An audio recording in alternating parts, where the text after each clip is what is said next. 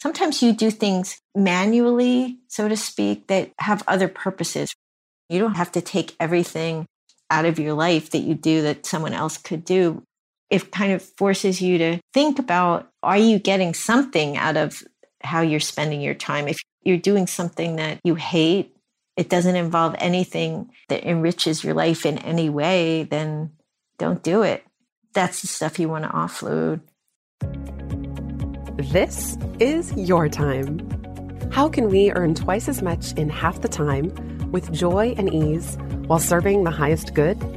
That is our guiding question here at the Free Time Cafe, your home for heart based business. I'm your host, Jenny Blake. Join me for conversations with authors, friends, and fellow business owners as we explore ways to free your mind, time, and team to do your best work. Now, on to today's show. Hello, friends. I am so excited to be here today with Elaine Pofeldt. Elaine is an independent journalist specializing in entrepreneurship.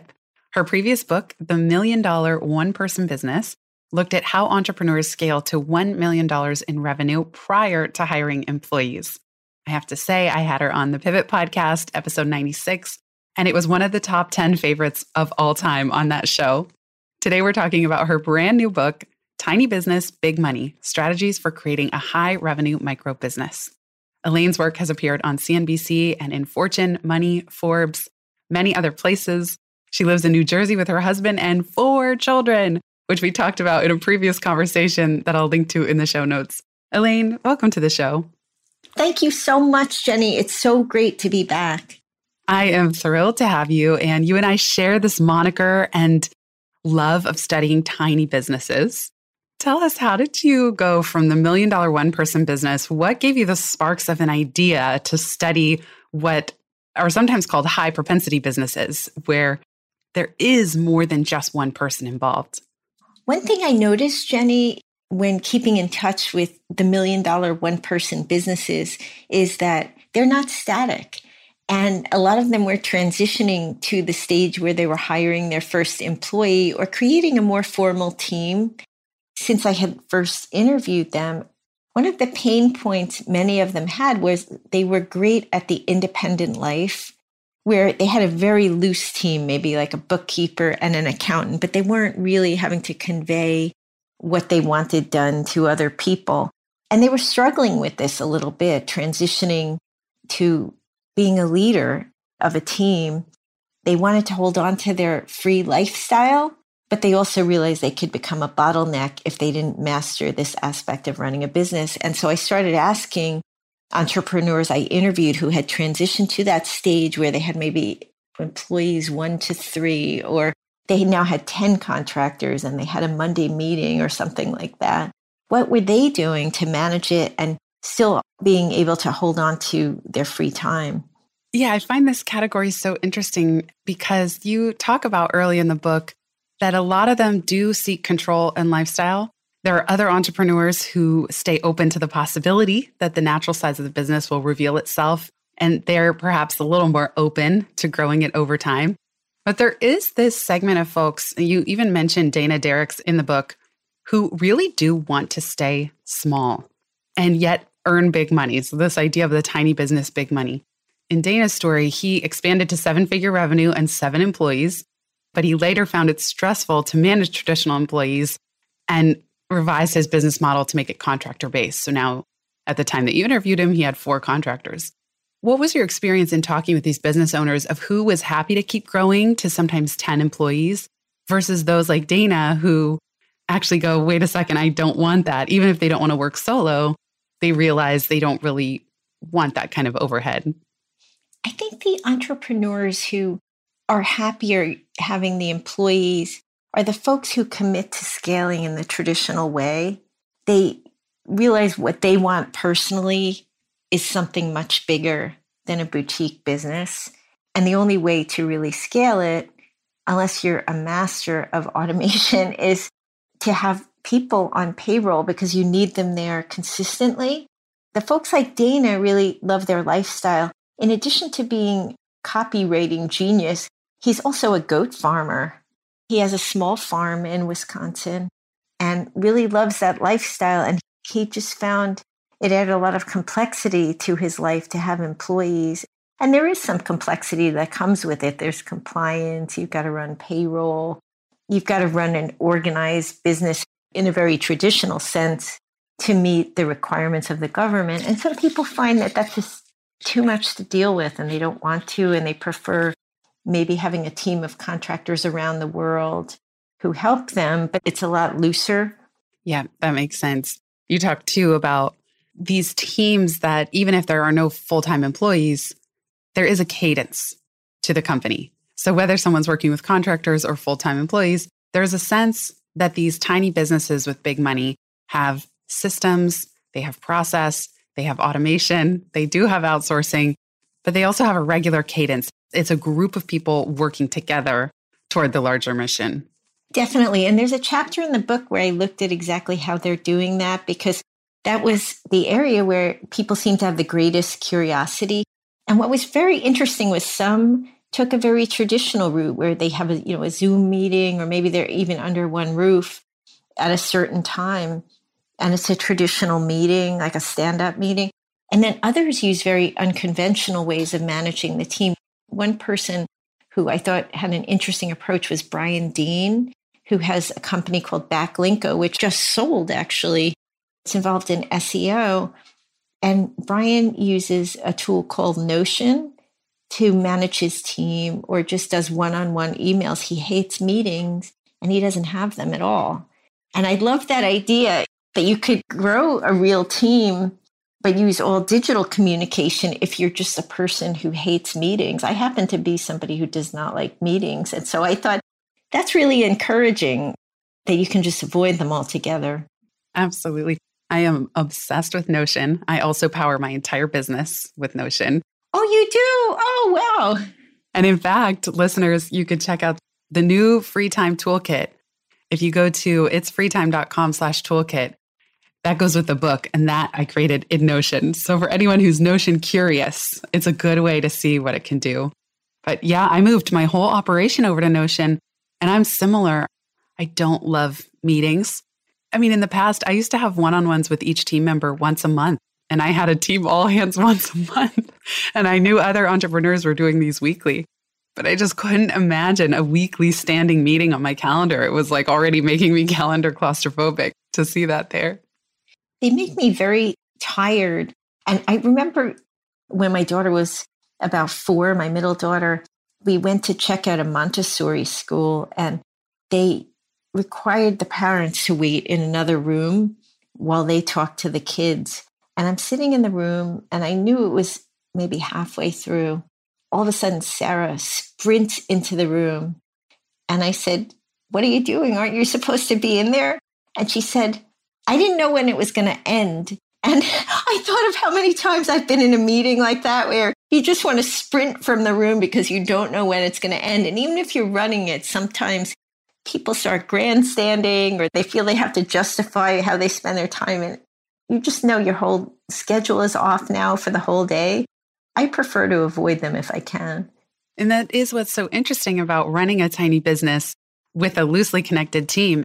What I found was going from one person to a handful. I also employ some combination, nobody full time, but maybe three core team members and a core outsourced podcast production group. Then I hire specialists along the way. And it's interesting because, in a way, everyone can do their work without having regular all hands. But it's interesting to see people who want to run a tiny business, not solo, but also buck convention in terms of setup and shoulds. And, you know, Zoom became the norm in the last few years. And I just can't stand to be on video every day, all day. It's like feeling of wanting to run out of the room particularly with video calls, I feel so chained to my desk and staring at this one little point in the laptop all day. I just can't do it. Oh, it's so exhausting. Yeah, I don't like it either. Maybe one a day or two a day I can handle, but when it starts going above that, I feel like it's draining my energy. I think it's because you have to be so self conscious, you know, of just sitting there always looking straight at the camera.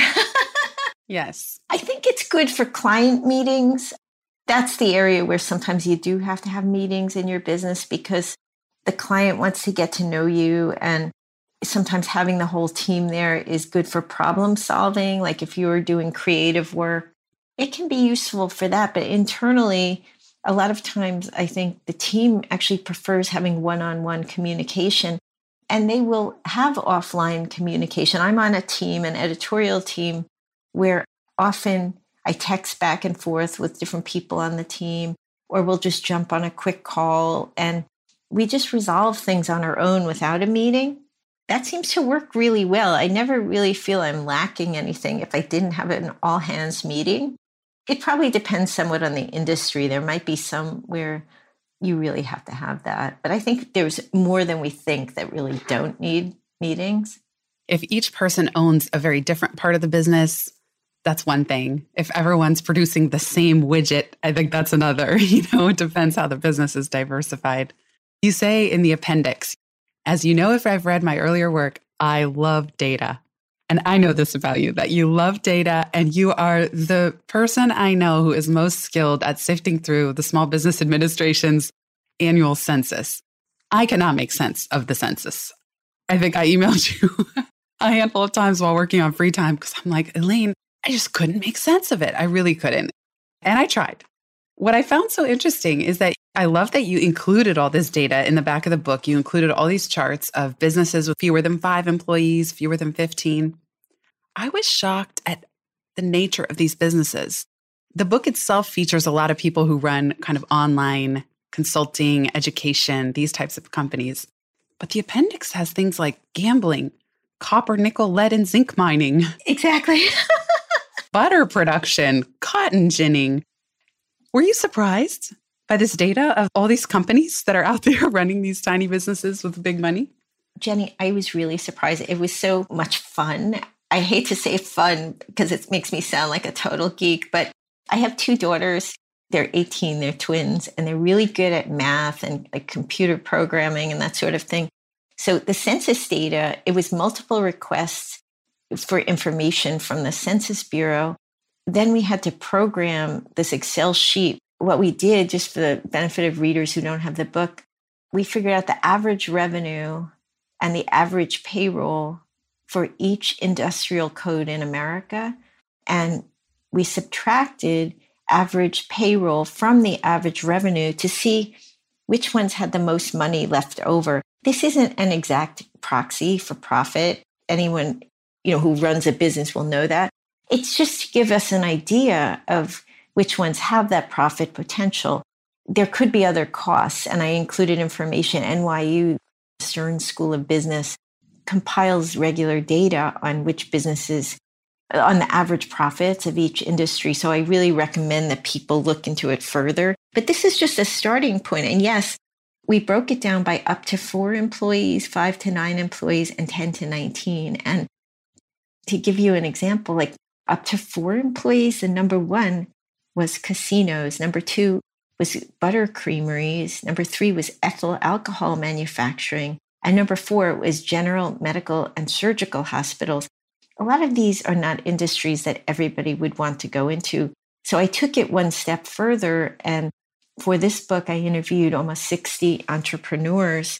And I came to some conclusions that were subjective based on these charts and the interviews which would be the best industries for the average smart person to get into. And my categories were e commerce, business to business e commerce showed up a lot in the charts across the different size categories, souped up service businesses. And what I mean by that is it's not just a trading time for dollars.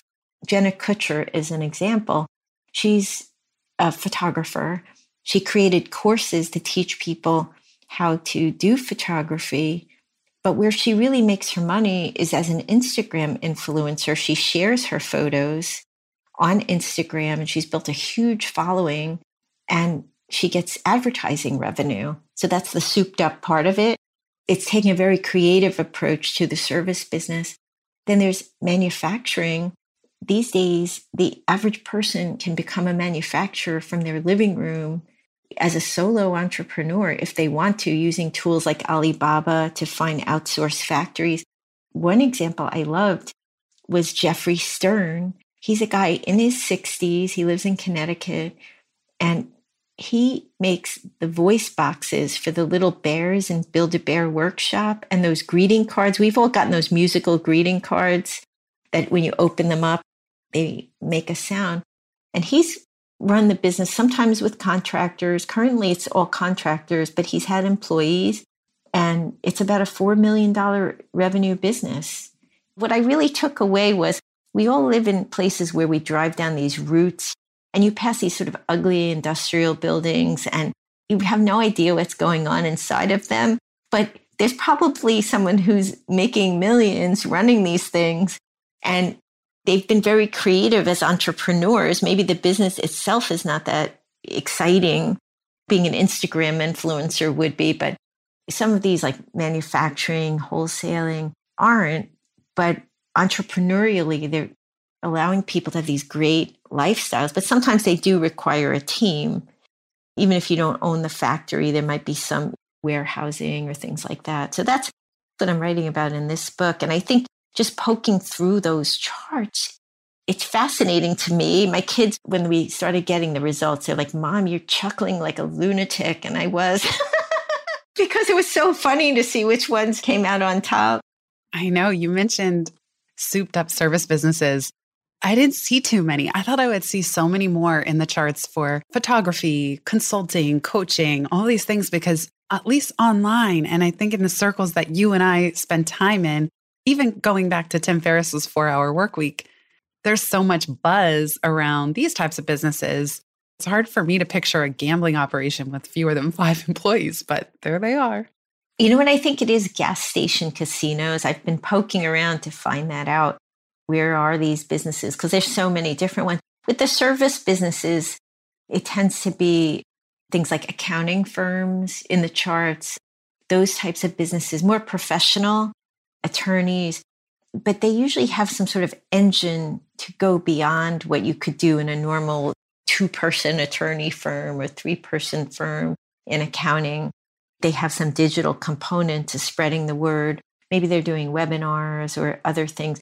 I remember a few years ago, I write for creditcards.com sometimes, and I had to attend a webinar and pay like $300, I think it was.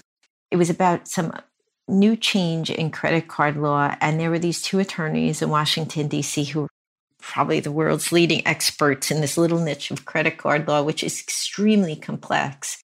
And I get on the call, and there are 600 people on this call all paying the $300. And then I see they're airing it two more times. And I thought, wow, if these guys were seeing clients who had questions about this change in the law, how many could they actually fit onto their calendar? Now they've scaled their messaging way beyond what they do in their client work. They can still do the client work, but they've added on this component. They spent a little bit of money to hire the webinar company to do it professionally. But those types of add ons are really available to anybody who has expertise. And it's a matter of sort of seeing what other people in your industry are doing, being a little creative about it. You could develop a course, an online course, you know, maybe not in a change of credit card law, but something else like how you run your legal practice or using Zoom and, and the law, whatever it may be. If you're doing something interesting that other people ask you about, a lot of times it can be turned into some sort of informational product. That was a category that came up in the million dollar one person business, my first book. But I found it's even more possible to do it in these businesses with teams because each person might have some sort of secret sauce that could then be productized. And that's where you're selling things repeatedly. Another interesting example this was more of a product driven business. It's called Black Paris and the founder is named Julian Ohayon. And he's kind of a global citizen. He seems to always be in a different location. Every time I speak with him, it's a clothing brand aimed at young men where all the clothes are black. The idea is simplicity. And what he introduced was a digital product. If you have an iPhone, you know how you see all those little icons and it has a background? Well, his is all black, as you might predict. And it's a digital product. And he said, once you've covered the costs of creating it, the profits are you know, almost 100%. And so when he added that on to his business, in addition to the sweatshirts and things like that he sells, his profits went through the roof. So that's another thing to think about. Even if you're selling tangible products, maybe there's a digital product related to that that you could hire professionals to help you develop that's tied into your brand that you could sell through different channels. There are all kinds of platforms out there for selling these things and improve your profitability. There's some upfront costs. You and I were talking about the upfront costs of producing a book. I mean, you have an investment on the front end. Once you sell it, the work is done. Basically, your work is only promoting it at that point. Yes. And that's the whole idea of creating assets for the business. And I find that even creating a sales page, a really well done sales page, is an asset, as well as creating the info product itself. We'll be right back just after this.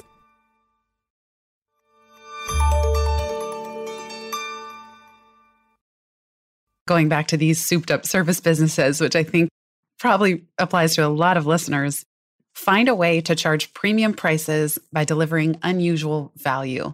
And you give the example of Laura Belgray's Shrimp Club, people who do some combination of masterminds, but that over time, the ones that you've seen grow these big businesses while keeping their team small do find a way to charge premium prices. And I would just love to hear a little bit more about that. I think it's not surprising to hear you say that and write that. And a lot of us deep down probably know. But I would imagine that entrepreneurs often are just pricing things too low and that these big businesses got to have some chutzpah in a way to go big with their pricing as well while delivering the massive value that generates that level of pricing.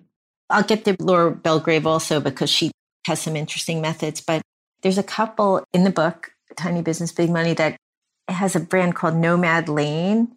It's uh, Kish Vasnani and Vanessa Jeswani is his wife. And they created a travel bag. She actually started the business as an Etsy store where she was selling different creative products that she came up with. And she found that all her travel products were the most popular. She had a little travel pouch, and one of her pet peeves was when traveling with a laptop bag that fit under the seat, everything would get lost in the bottom of the bag. So she created this bag that had a zillion pockets to keep every single thing you can imagine organized. And they initially priced it at like a $100. And then they experimented with the pricing and they found that it sold better at $200, which was really interesting to me. There's sort of a psychological advantage, I guess. People were telling them they were undercharging for the quality of the bag. And that, of course, made the business much more sustainable and profitable. Laura had an interesting approach. She worked with a business coach. She was actually charging really high rates.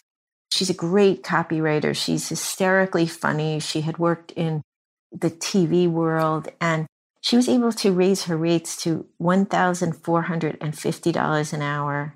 But there was a catch, which was that was a lot of pressure when somebody's paying you almost $1,500 an hour. You have to be brilliant every time. And sometimes being a human being, maybe having an off day that day. And she was starting to feel really stressed about having to produce at that level on every call. So she started cutting back how many hours she would do a week. And then working with the coach, she had created these two PDF courses. And one of them was about how to create a good About Us page. She hired an artist to nice it up. And I love that. It's just how she speaks. You know, she's just got a great way with words. And the coach said, you know, you're barely promoting these PDF courses. Why don't you do more email marketing around them? And that became a big engine that helped her grow business. And then she added on other things like a mastermind. And the combination of those things allowed her to eliminate almost all of the one on one client work, except for occasional favor for an old client but it took a lot of the pressure out of the business and it took her time to experiment and figure out what really worked for her. I think that's an important lesson i took away was it's not just making money. This is about a business that you love to have and if you're making $1500 an hour but it's giving you agita and you can't sleep and you're dreading every day that you have to do it it's not worth it because life is about more than money you have to have a purpose and there's a lot of ways to execute on your purpose. For her, the courses and the mastermind allow her to do something similar to what she was doing in those client meetings, but without the stress. That's another component. I know you and I have talked about that a lot how to create a life that you love. And I would like to interview you about that. But I think that's one thing that I found in these case studies is there was sort of an evolution where people got to know themselves as a business owner and what do they like and what causes them stress. And then they got closer and closer as they evolved the business to their ideal business. And it might not be the same for somebody else in the exact same niche. Another significant differentiator is that this transition these business owners and companies make into more sophisticated systems and automation. And I remember talking to you about this book before it was out. You were saying that was one of the big differences of going from one person, $1 million business to a tiny business, big money category. Really, systems are a linchpin of that. It's almost impossible to scale and particularly to have a team without some measure of systems and consistency specifically around automation, you challenge readers to try to free up one day a week through automation. I'm just wondering if you've seen any particularly creative examples recently or even one in your own life that freed up a lot of time for you. I'll share is Tiffany Williams runs Rich Girl Collective. She's an entrepreneur herself, was initially involved in using Teespring to sell t-shirts She's got a Yorkie called Prada and she just loves Yorkie. She created a Facebook community around that. And then she got into Amazon selling. And as she grew the business, she wound up using a bunch of different automated tools. And I included her list in the book because I thought it was so good. Her favorite tools were Adobe Stock for stock photos, Canva for graphics, ClickFunnels that's an online marketing tool. ConvertKit, which is an email marketing platform that helps creative professionals deepen their relationship with their fans. Podia, where she hosts her courses, and then txt180.com. It's a text messaging service you can use for marketing with your customers. And she saves a lot of time. She actually had a battle with cancer in the middle of running the business. She's a young woman she needed time to recover and she didn't want to totally close the business and was able to use all this automation to keep it growing. And then she wound up adopting a baby. She's healthy now. But I think about that, how life giving the automation really was because it allowed her to have a high level business and still get the rest that she needed while she was going through her, her treatment. That's really inspiring. And that's what the work is planning for times that we're out unexpectedly for reasons all across the spectrum. That's one thing I appreciate and that drives me toward having a tiny business that doesn't just revolve around me is that it's so stressful being the bottleneck that if any of us were to get sick or need to take time away, even a creative pause, it's really stressful that all the income grinds to a halt. And that's always what keeps me reluctantly growing a team because if I had it my way, I probably would work solo most of the time. but I just don't like the result that if anything happens, the income stops flowing. That's the hard part of freelancing. It's really important to take stock of your business and think about that. Like, okay, if I got sick for three weeks and my income stopped, does it really have to be that way, right? Could I have a product that is bringing in revenue, whether I'm functioning well or not? Or a lot of people need a mental health break after two years of COVID. If you just have burned out completely, like a lot of people have, and you want to go on a yoga retreat or something, can you even do it when you need it? Maybe you just need more fun in your life. I mean, fun is really important right about now, especially if your business doesn't allow you to do that. That's an opportunity to take inventory. I'm actually doing this in my own business because you and I were talking before about this. Things kind of creep up on you, right? You start adding maybe a new line of business and you're doing a lot of it manually and you never take time to stop and think about, okay, what are the things I'm falling behind on? Like, could I use a tool to do that? Or could I hire an admin or somebody to handle that for me? And then all of a sudden you're just grouchy and overworked. right, that grouchy factor. Yes. One of the things I do with my business coach, his name is Doug Wick. He mostly works with middle market CEOs I found him to be very helpful. He has me put all my hours in a spreadsheet to see what I'm doing. And if there's anything I can do that could be outsourced or could be automated. And I think that's a good practice to really take a week, every hour of the day, what are you doing? And could that be done by somebody else? Sometimes you do things manually, so to speak, that have other purposes. For instance, I could probably hire somebody to drive my son to karate, but I really love that car time because we have four kids and I don't always get to talk to him one on one and we have really good conversation. So it takes me an hour to drive him there round trip, but I get a lot out of that. And I think he does too. So I wouldn't want to hand that off, even though technically I could be working that hour doing something else that's really meaningful. But I love that time with him. So there might be things that you do that maybe washing the dishes yourself is your form of meditation. You don't have to take everything out of your life that you do that someone else could do. It kind of forces you to think about are you getting something out of how you're spending your time? If you're doing something that you hate, it doesn't involve anything that enriches your life in any way, then don't do it. That's the stuff you want to offload. I've made a point over the years to look at every stream of income and ask how to scale it. So, because I think, like you said, sometimes we add things and it feels like we have to be right in the middle of it or the bottleneck. And then if you just ask the question, I found just the open inquiry of how can I pull myself out of this stream of income now that it's established? A, do I want to keep doing it at all? And then B, what other solutions are there that don't involve me and my time? So going from having my own one on one coaching clients to now having a team of coaches, everybody wins. They get referrals and revenue. And I just reached a point where I didn't want the meetings on my calendar. As much as I loved coaching, I did it for 10 years. It was my most steady stream of income. There reached a point where it was more important to me to work on the business and do one to many communication and not one on one behind paywalls, so to speak. It's nerve wracking to pull out of some of those activities, but I felt like I wouldn't know what was possible in terms of growing my book and podcast if if I didn't give myself the chance. I think that's a really important point, Jenny, because we evolve over time. 10 years is a long time. And the person you were 10 years ago may have been different in terms of what you wanted out of life. Like maybe you really needed those one on one relationships with the coaching clients at that point. But I think it's important to keep challenging ourselves and allow ourselves to reboot and refresh the same way like we might clean out our wardrobe because what we were wearing 10 years ago is out of style now, right? Or you just don't like it anymore. Thinking about that, like how have I evolved as a person? And does my business allow me to be the person that I really am now, not 10 years ago? Life changes can happen, right? Like maybe you get married or you have a child and what you want out of your work is completely different. Maybe you value flexibility above all else because you had a child.